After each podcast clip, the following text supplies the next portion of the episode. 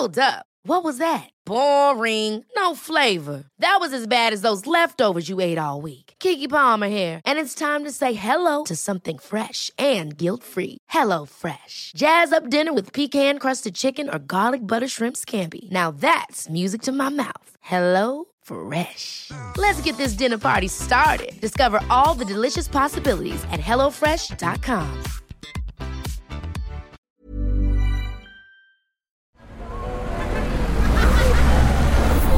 Podcast Network Asia.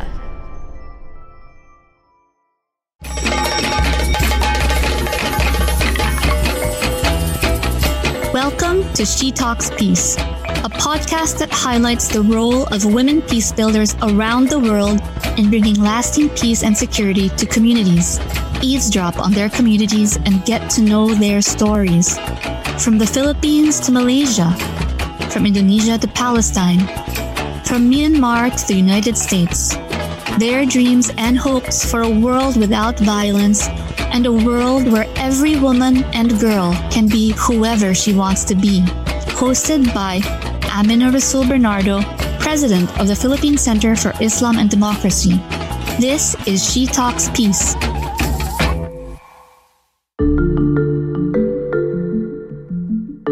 Ms. You mentioned it earlier, you know, what the standards of the U.S. State Department is. The country must demonstrate serious and sustained efforts to combat human trafficking, which is good in a lot of ways because the standard is not to eradicate human trafficking because I think that's next to impossible task. As long as there are vulnerable people out there, as long as there are bad people out there, human trafficking will exist. But what's important is that our efforts must be serious, they must be sustained, they must be continuous, they must be comprehensive. And that's what we aim to do.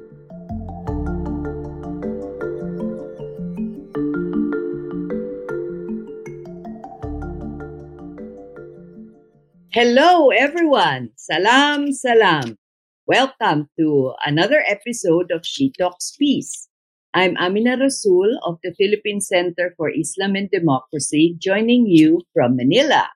And I'm here with my co-host.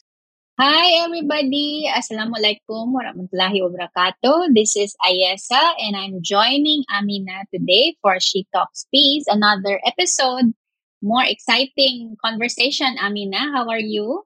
So far, so good, Ayesa. Has it been raining much in Kedah?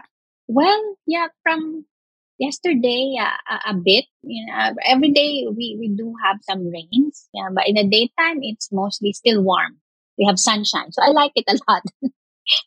because I think good. it's less warmer as compared to the last month when we actually had a heat wave. Remember the heat wave uh, was experienced, you know, throughout our region from Thailand to Malaysia to Philippines. We were suffering from heat wave, especially during the time of Ramadan. No, but now uh, the weather is better. It's nicer. Yeah, and I'm glad that in a small way, I'm glad we're entering the wet season because the plants certainly need it. But you know, I'm just yes. keeping my fingers crossed that climate change isn't going to mean we're going to have really bad super typhoons. But typhoons, you know, yeah. escape, yeah. escape from the heat, Ayesa, is so welcome. Hey, but Ayesa, you know what is uh, another hot topic? Human trafficking. It has become such a hot topic in the news lately. Did you read about the traffic the overseas Filipino workers who filed a complaint mm-hmm. against Philippine envoy to Syria, claiming abuse and neglect. I think this is not the first time, Amina. I remember, you know, like I think every five years or so, we always, you know, read up all these uh, um, kinds of news, you know, from everywhere. Yeah, I, I think, yeah, it's really too bad that we have this Syria survivors. There are 25 uh, of the 52 human trafficking victims that have been repatriated recently from Syria during the time of 2020 to 2021. And they came up with a 15 page long of complaint on what they experienced with the Philippine embassy there in Syria. So they said that the embassy staff confiscated their phones and sexually harassed them And then some of them even said that they were sold to new employers while under the care of the embassy. If that's true, that's really inhumane. But, you know, uh, I understand that the diplomat has denied all the allegations. I read this um, news article about that where he refuted the claim step by step. But, you know, justice will proceed. And let's just hope that we get to the bottom of it because you really do need to protect our workers when they're abroad. But uh, the YESA, ah, there's also good news from the Philippines. A few weeks Okay. ago, and this is, I, I know that sometimes we speak so badly about the Philippine police, but a few weeks ago, the Philippine police rescued over a thousand people, ah, Ayesa, ah. Including Mhm. foreigners who were trafficked. Mhm. Tapos, uh, after that, there was a, a Senate hearing that um, some human traffickers are using the POGO, the Philippine Offshore Gaming Operators, as so-called legal cover to perpetrate a cryptocurrency scam in the country. But the good news is they're uncovering all of this and government is uh, taking action. Can you imagine the Philippine police rescuing over a thousand people? There were Malaysians there as well. Malay, it's in the, uh, you know, the freed the victims. Man, Is this Okay. correct, Yesa? I read that your Malaysian Home Minister, Datuk Seri Hamzah Zainudin, said that Malaysia recorded 115 human trafficking cases in 2021 compared to only 17 in, in 2008. So trafficking is on the rise in Malaysia. Given the, the location of Malaysia and the, the push and pull factor of migrants in Malaysia, Yeah. I'm sure we do have, you know, a lot of all these different types of human trafficking cases in the country. And although Malaysia's uh, immigration laws are already very strict, you know, but Mm. still because of the push and pull factors, you know, people, migrants, you know, uh, do try to, you know, to come to Malaysia, you know, in the hope of getting jobs and better life and security. You know, it, it's really a difficult you know um, task for for government and even for civil society groups i know a lot of ngos are also doing their best you know how to resolve this um, human trafficking issues and migration in general in malaysia Yep. And um, it seems like the recent trafficking in persons report of the United States uh, State Department, where they rate, they rank uh, the the various uh, countries, no, uh, that are sources of um, of workers. It seems that Malaysia is at tier three, and isn't that the lowest? It's the lowest rank yes what's going on with Malaysia? You're a rich country. You shouldn't be in tier three, Malaysia. well not necessarily you know i I think people are mistaken that malaysia is a rich country i mean just like any developing country where all of us belong to in southeast asia yeah it, it has a lot of challenges as i said you know um, the migration issues is is really complex. Yeah well we do have from time to time all this um, like uh, cases you know very uh, high intensity cases of trafficking. Uh, at the same time um, yeah it's it's uh, the government in fact the malaysia you know compared to other countries you know has been you know early on um, you know doing this management through an institution called MAPO or the Anti-Trafficking in Persons and Anti-Smuggling of Migrants Yeah. Council. And I think I remember doing a research about this and including MAPO as an effective Mm. institution, in fact. And this was like 13 years ago. So, you know, that time, you know, I, I could see that, you know, it, it's really an effective institution. And until now, it, it works that way. And even in MAPO, although it's a government Hmm. led council, there are academics and NGO people that have been invited, you know, to be part of this, you know, problem solving of trafficking cases. So it's more organized now. But then again, as I said, yeah, it's I guess traffickers themselves, you know, who are now experts, are also very creative in their ways. Just Very like smart. today, in terms of cyber security uh, Yeah. scam, which is Yeah. actually a more important case for for many Yeah. of us in Malaysia. Yeah, it's it's happening everywhere. All these scams and on telephone, on online. Yeah, it's we really need to have a government who is always uh, well equipped and who is always you know um, on top of technology. You know, just like trafficking. You know, the traffickers' technology is also getting more sophisticated. Yeah, that's why Ayesa, as a Filipino, I'm so pleased that the Philippines has fully met the minimum standards for the elimination of trafficking. The U.S. Trafficking in Persons Report of the United States for last year put Mhm. the Philippines at tier one. Hooray! Yay! Congratulations! According to the report, the government continued to demonstrate serious and sustained efforts during the reporting period, considering the impact of COVID 19 on its anti trafficking capacity. Therefore, the Philippines remained on tier one. And then it says, these efforts included identifying more victims than in 2020, drafting standard operating procedures on the identification and monitoring of trafficking related corruption cases, sentencing re- uh, nearly all traffickers to significant prison terms, and creating an executive level Department of Migrant Workers. Remember when we interviewed Susan Ople? Well, she's the secretary of the newly created Department of Migrant um, Workers. So isn't Yeah, that's isn't really a blessing. cool? Yeah. Yeah. And isn't it great, Ayesa, that our guest today is somebody who can tell us more about what the Philippine government is doing in, in trafficking? Yes, Amina. Uh, we are so lucky that today we are uh, joined by our special guest, who is um, the Department of Justice Undersecretary. Uh, and, her, and his name is Nicholas Ty, or, shall we call him Yusek Nikki. Yusek Nikki has been a lecturer actually from the University uh, of the Philippines College of Law since 2010. Uh, first, he was a professorial lecturer there and eventually became part of the regular faculty. And then he was previously director of the UP Law Center's Institute of Government and Law Reform.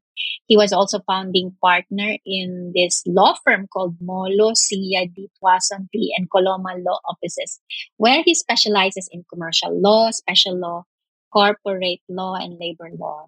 So at present, he is the DOJ Undersecretary and is an executive of the Interagency Council Against Trafficking or IACAT. So I guess this is the equivalent of Malaysia's MAPO. Welcome Yeah. to She Talks Peace, Yusek Nikki. How are you? Hello. Thank you. Thank you. Thank you, Amina. Thank you, Dr. Ayasa. Thank you for inviting me to your program, She Talks Peace. I'd like to congratulate you, you know, on the on the breadth that your program has already attained. No, I, I heard earlier 96 countries or 94 countries. 96 countries, Yusek Nikki. 96. Oh, congratulations. Yeah. So thank you. Thank you for giving me to speak to all your listeners. Thanks, Yusek Nikki. You know, Ayesa, the last time I had a serious uh, conversation with Yusek Nikki was Professor Nikki. And you remember, Nikki, the, what we were doing to help the Bangsamoro Yes. uh, development uh, agency, and we worked. Um, we had a two-day workshop on an on Yes. another complicated issue: land and property rights in the Bangsamoro. So now you're moving from there to Department of Justice. You're dealing with this very heavy problem of uh, trafficking. How are you doing with the transition, Yusek Nikki? Well, it's it's not it's not about my first year. No, I I was here since 2020. I was assistant secretary then for IACAT. So there, there's been I've been here for three years, but it's still it's, it doesn't get any easier. The problem of human trafficking is such a such a big worldwide problem. It's a continuing problem that has to be constantly monitored, constantly addressed, and the challenges just keep getting different. No, I think Dr. Ayasa mentioned earlier how how traffickers are becoming more ingenious in their modus operandi, which means that we have to adjust as well. we've remained in tier one for a couple Yes. of years now. How Yes, did the yes. Philippine government manage to move up? Because I remember a time, I think maybe six years ago, that we were slipping to tier three. So how, how did you manage that? We've been in tier one for seven consecutive years since 2016. So clearly it wasn't me naman who, who brought us there. Um, my predecessor, si Undersecretary Emin Aglipay Villar, um, and, and, and one of the pioneer, no, the pioneer USEX of IACAT, si Undersecretary Joby Salazar, no, they were the ones who really, really put IACAT together to bring it from tier two, next tier two watch this, PangA, then eventually to tier one, starting in 2016 but I think the challenge, the challenge now is is not say resting on our laurels, not being content that we attain the tier one status, but making sure that we maintain it. Because maintaining is a different challenge by itself, no? Uh, Ms. Amina, you mentioned it earlier, you know, what the standards of the U.S. State Department is. Uh, the, the country must demonstrate serious and sustained Yeah. efforts to combat human trafficking. And uh, which is good in a lot of ways because the, the the standard is not to eradicate human trafficking because I think that's that's next to impossible task, no? As long as there Yeah. are vulnerable Yeah. people out there, as long as there are there are bad people out there, human trafficking will exist. But what's important is that our efforts must be serious, they must be sustained, they must be continuous, they must be comprehensive. And that's what we aim to do. Each and every time we hear of a new modus or if we determine that we are maybe slipping in particular modus, in addressing particular modus or in particular areas, we make it a point to, to do better or to, to find a way to address that modus. I think it's just about, it's simply about perseverance and determination, um, not, not stopping the fight. Many of us have those stubborn pounds that seem impossible to lose, no matter how good we eat or how hard we work out. My solution is PlushCare. PlushCare is a leading telehealth provider with doctors who are there for you day and night to partner with you in your weight loss journey. They can prescribe FDA-approved weight loss medications like Wegovy and Zepbound for those who qualify. Plus, they accept most insurance plans. To get started, visit plushcare.com slash weight loss. That's plushcare.com slash weight loss. Hold up. What was that? Boring. No flavor. That was as bad as those leftovers you ate all week. Keke Palmer here, and it's time to say hello to something fresh and guilt-free. Hello Fresh. Jazz up dinner with pecan-crusted chicken or garlic butter shrimp scampi. Now that's music to my mouth. Hello Fresh. Let's get this dinner party started. Discover all the delicious possibilities at hellofresh.com.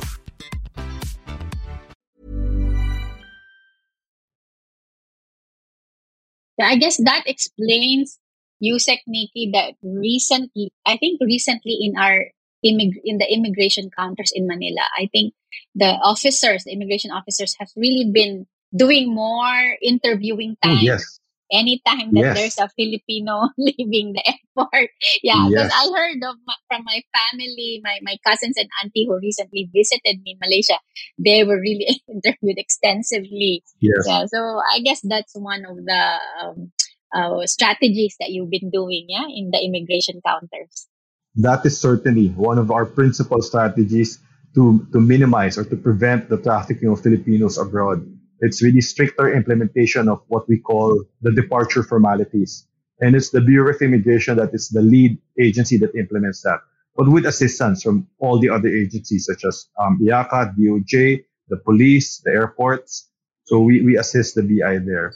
So of course we, we one of the reasons why we decided to become even stricter is I think you mentioned it, no? this this modus of human trafficking involving these these these scam hubs Yeah.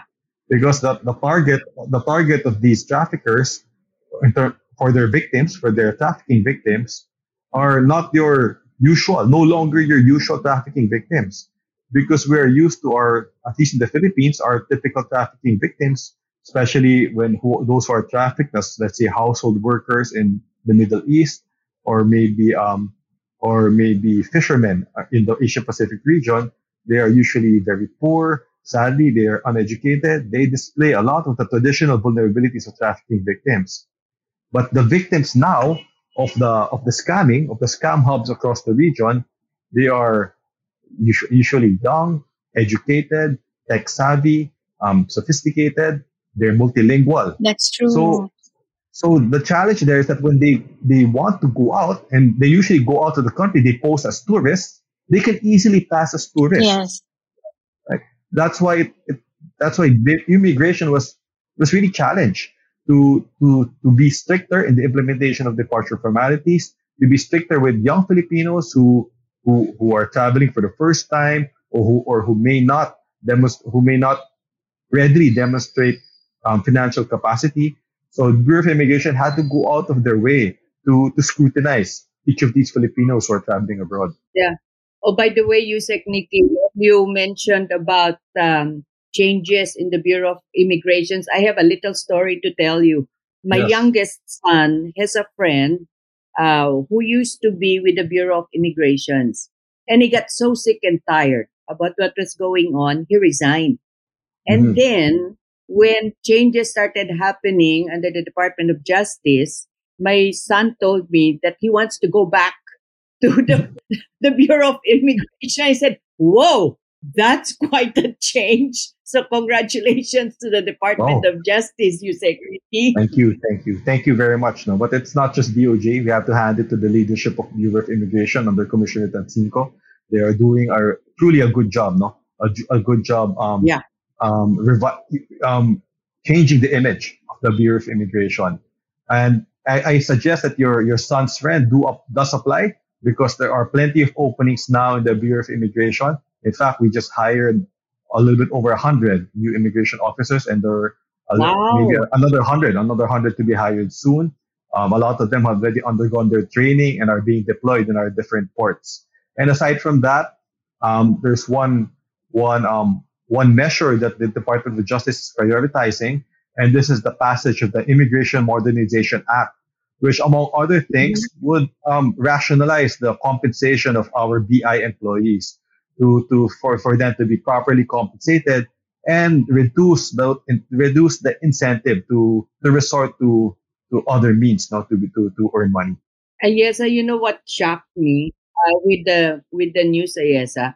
Because we're so used to Filipino workers going abroad in the millions. So it looked like we're not just a labor sending country, but we're also a sending country for traffic victims. And then to learn from the news that we were now also starting to become a hub where traffic victims are received that that really that really hit me, Yusek Nikki. I mean, I couldn't I couldn't believe that we're now transforming ourselves into a receiving country for traffic victims.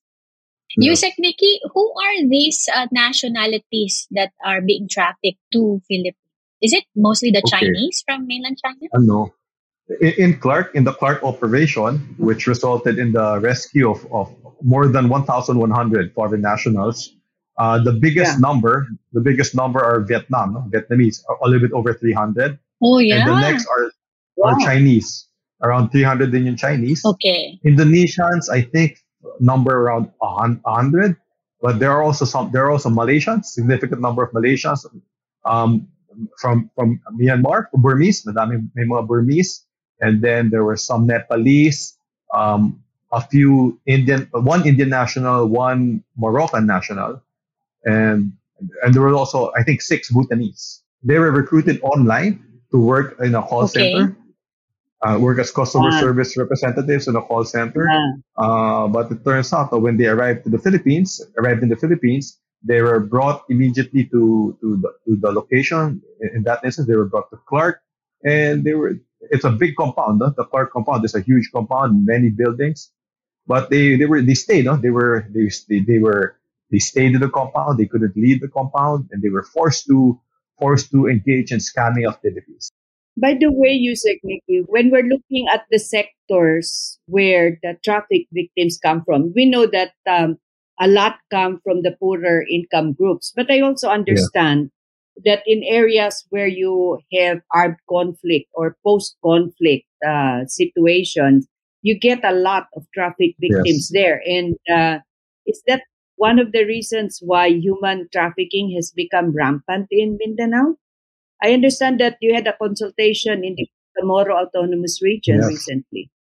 trafficking victims, what's common to them are they're all vulnerable. They're all vulnerable to exploitation. The cause for vulnerability can differ, but more often than not, the primary cause is poverty. And if you have war-torn areas or even areas that are that have been subject of natural disaster, uh, one of the immediate results, immediate consequences of that is, is poverty and therefore vulnerability to human trafficking.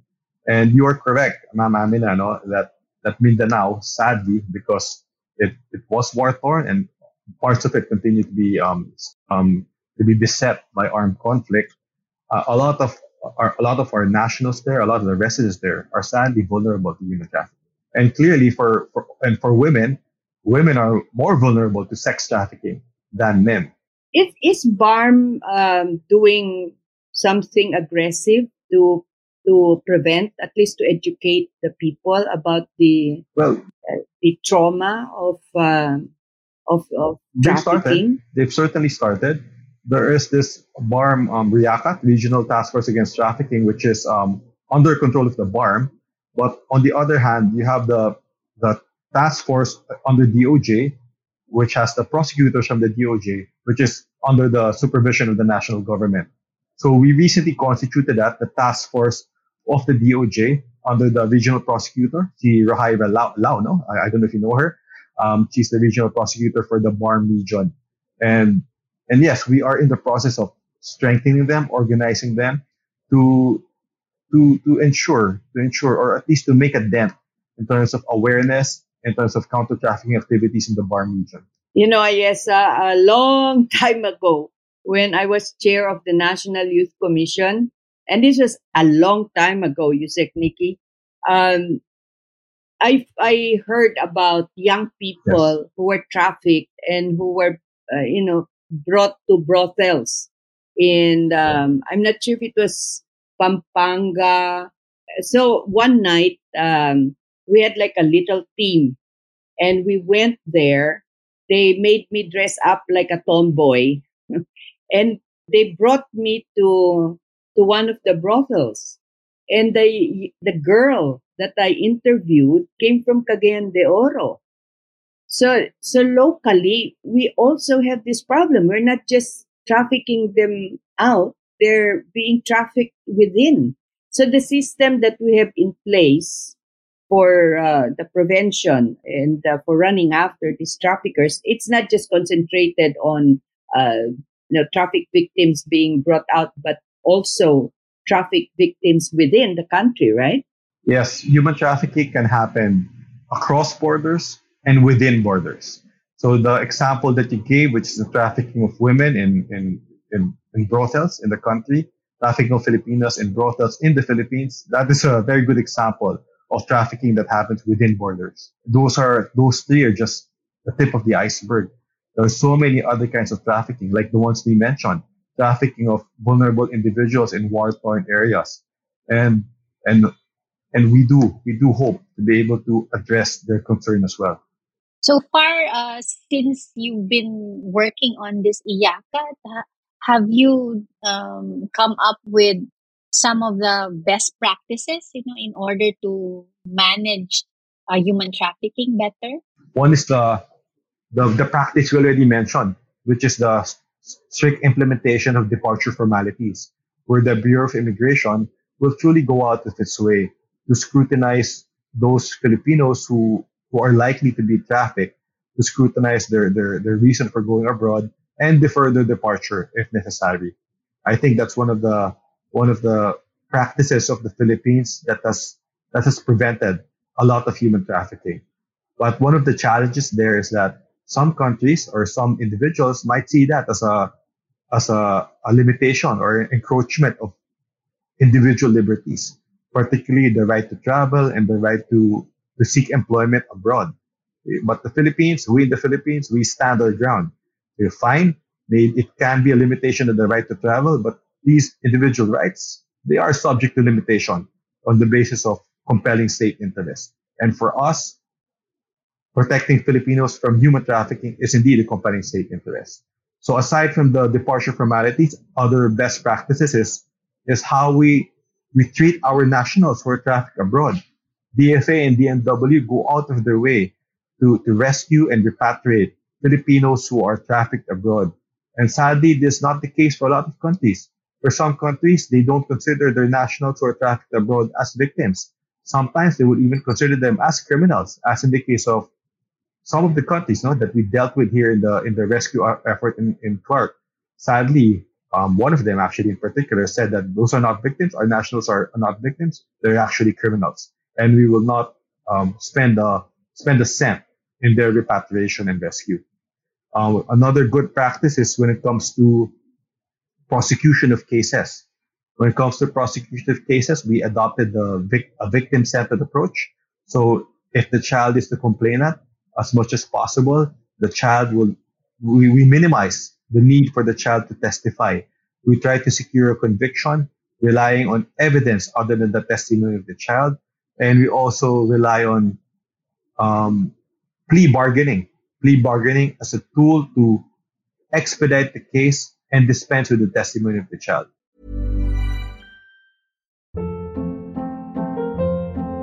Hold up. What was that? Boring. No flavor. That was as bad as those leftovers you ate all week. Keke Palmer here, and it's time to say hello to something fresh and guilt-free. Hello Fresh. Jazz up dinner with pecan-crusted chicken or garlic butter shrimp scampi. Now that's music to my mouth. Hello Fresh. Let's get this dinner party started. Discover all the delicious possibilities at hellofresh.com.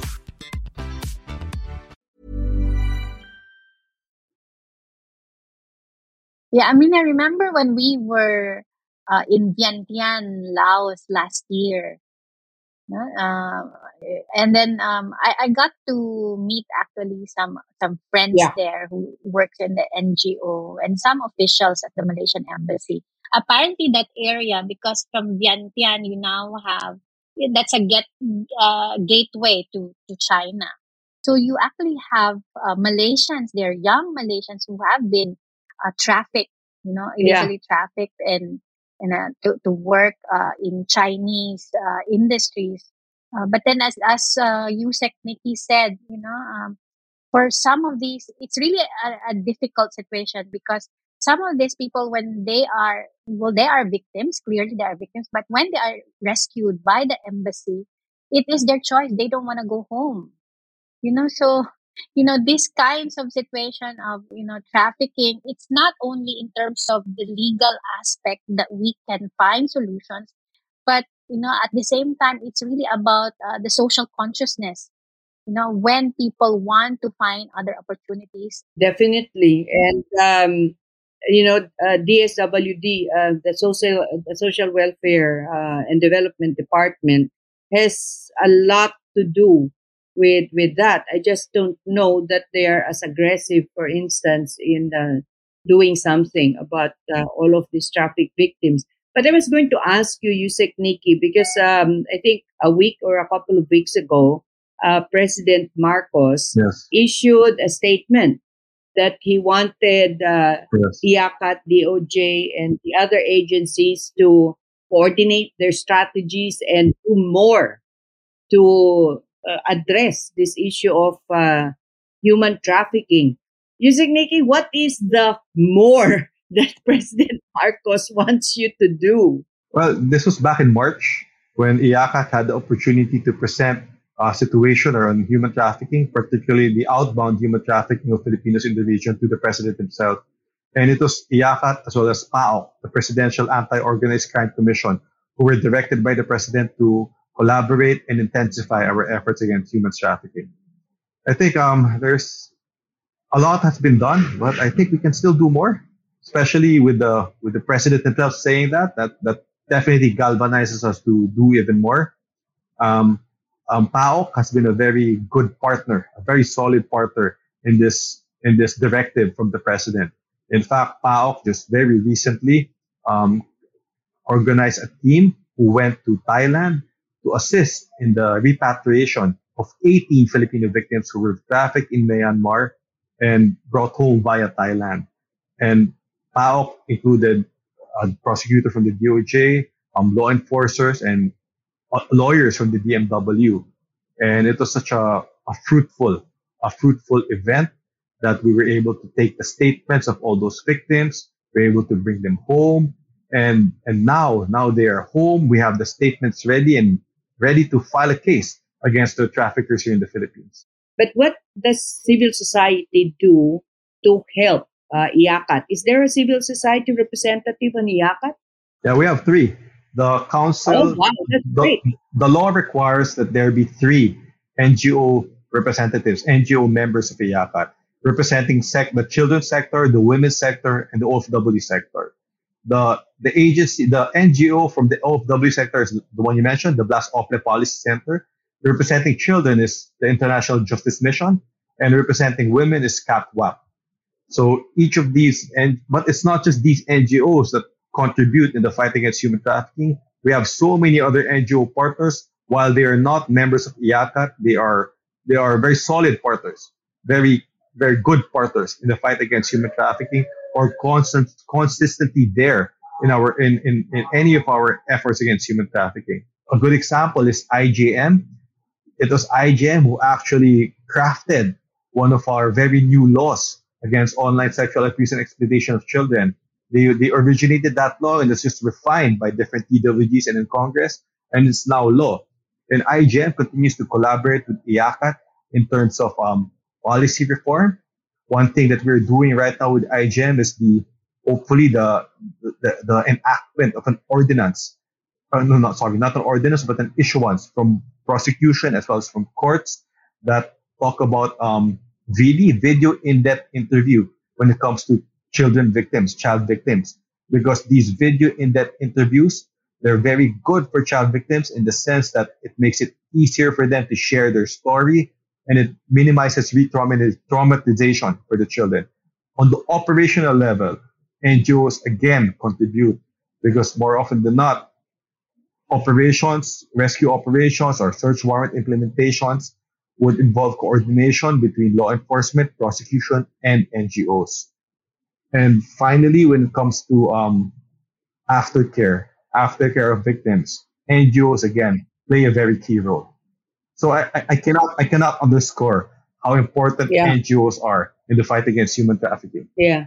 I'm so happy that we're in the Philippines where uh, NGO, civil society are actually treated like partners because as you know very well, Ayesa, in some of our uh, fri- no, our friends in some of the ASEAN member states, remember, they Mhm. they're begging that their governments treat them like allies, not threats. So it's great to hear Yusek Nikki talking about the important role that civil society can play in, uh, you know, preventing human trafficking and uh, rehabilitating traffic victims.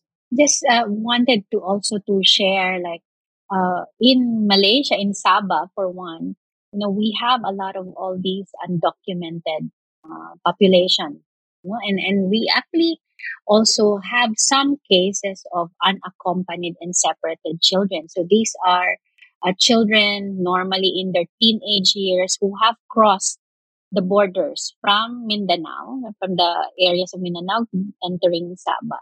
So when you look at the the legal framework, actually they can, you know, you, you can also put them as as uh, victims of human trafficking. But then it's not as easy as that, know, because of certain circumstances that the children were forced to cross in order perhaps to uh, reunite with families who are already living in Sabah. So it's a complex issue.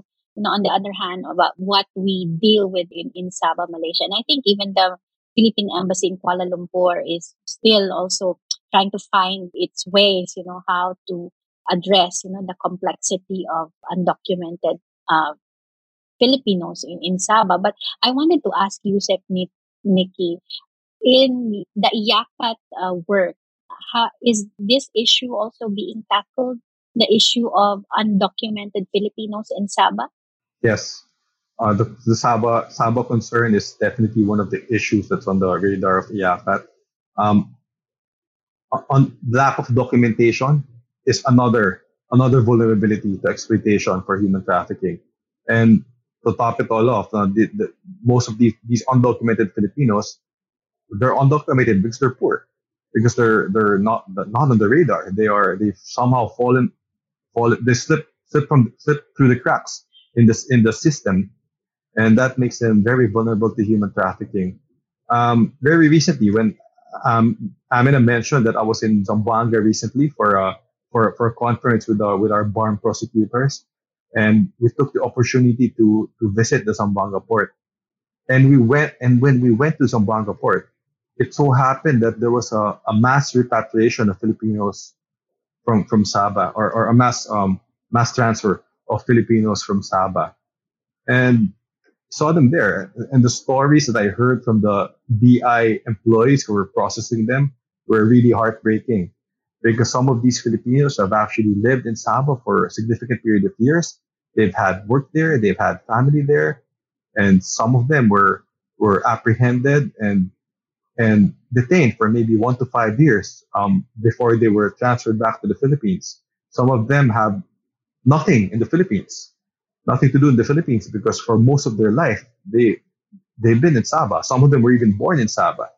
So it's one of these really big big problems that we need to deal with, and it's complicated. It, it, and it's made complicated by um, the diplomatic issue that sadly is entangled with entangled with the plight of our Filipinos, our our our fellow Filipinos in Sabah. Um, one of the one of the ways that we we hope to maybe mitigate the Sabah concern Yeah. is to is to strengthen our our uh, strengthen our um, protection in the so-called backdoor.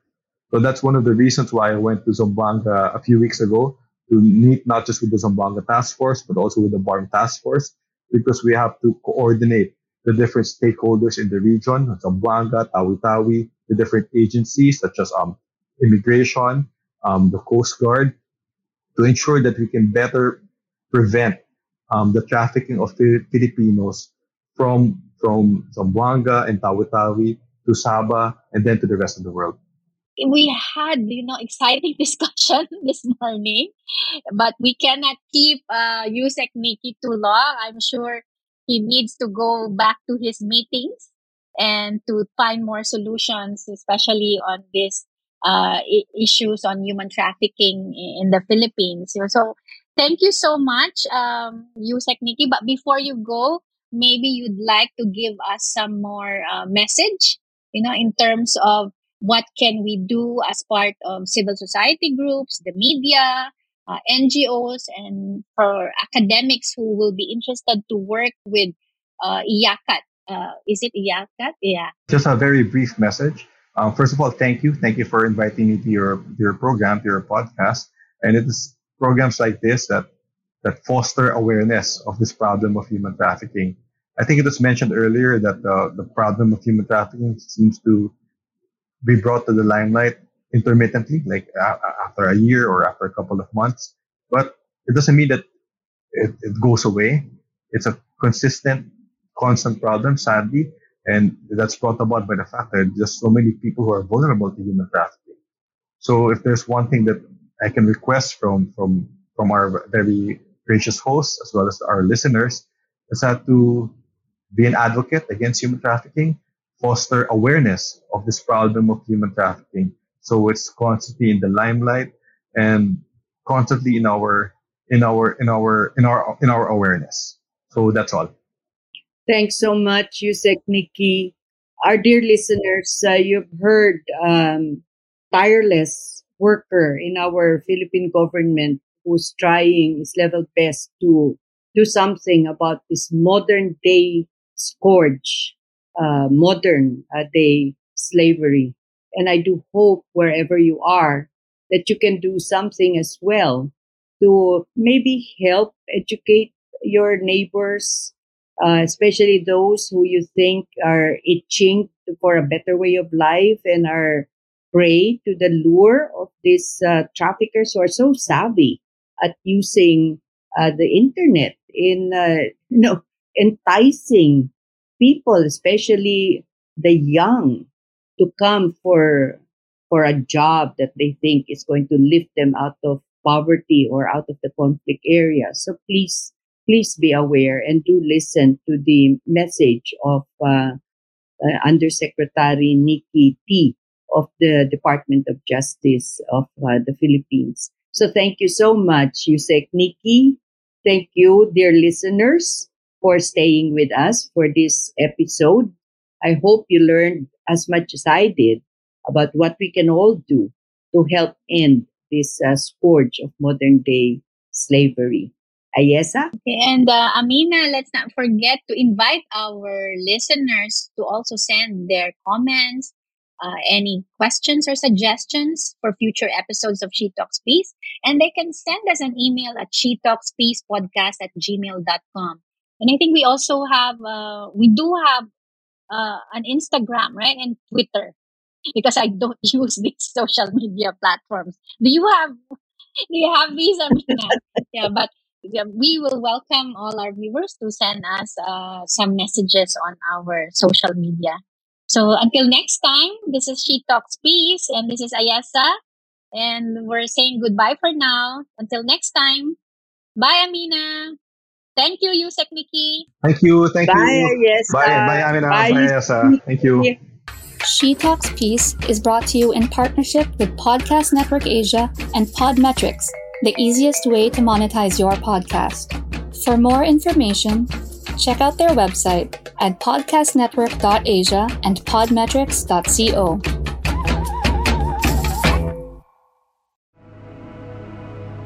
The views and opinions expressed by the podcast creators, hosts, and guests do not necessarily reflect the official policy and position of Podcast Network Asia, the hosts of the program, or other programs of the network. Any content provided by the people on the podcast are of their own opinion and are not intended to malign any religion, ethnic group, club, organization, company, individual, or anyone or anything.